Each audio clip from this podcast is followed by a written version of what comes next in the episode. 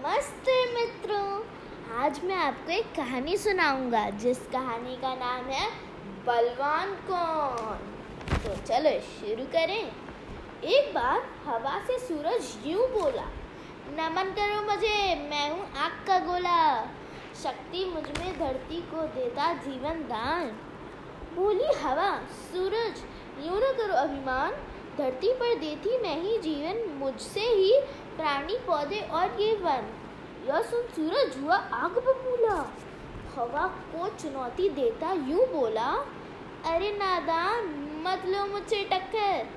दिखा ताकत बालक के वस्त्र उड़ाकर। चली हवा सनसन, उसकी थी बारी।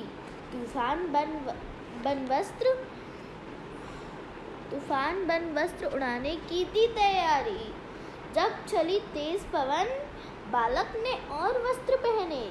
हवा की नाकामी पर, आह, सूरज की खुशियों के क्या कहने। अब बारी थी सूरज की। चमकाया उसका, उसने शोला। गर्मी से दुखी बालक रोकर यूँ बोला, हे सूर्यदेव, रहम करो मुझ कुछ कुछ कम चमको।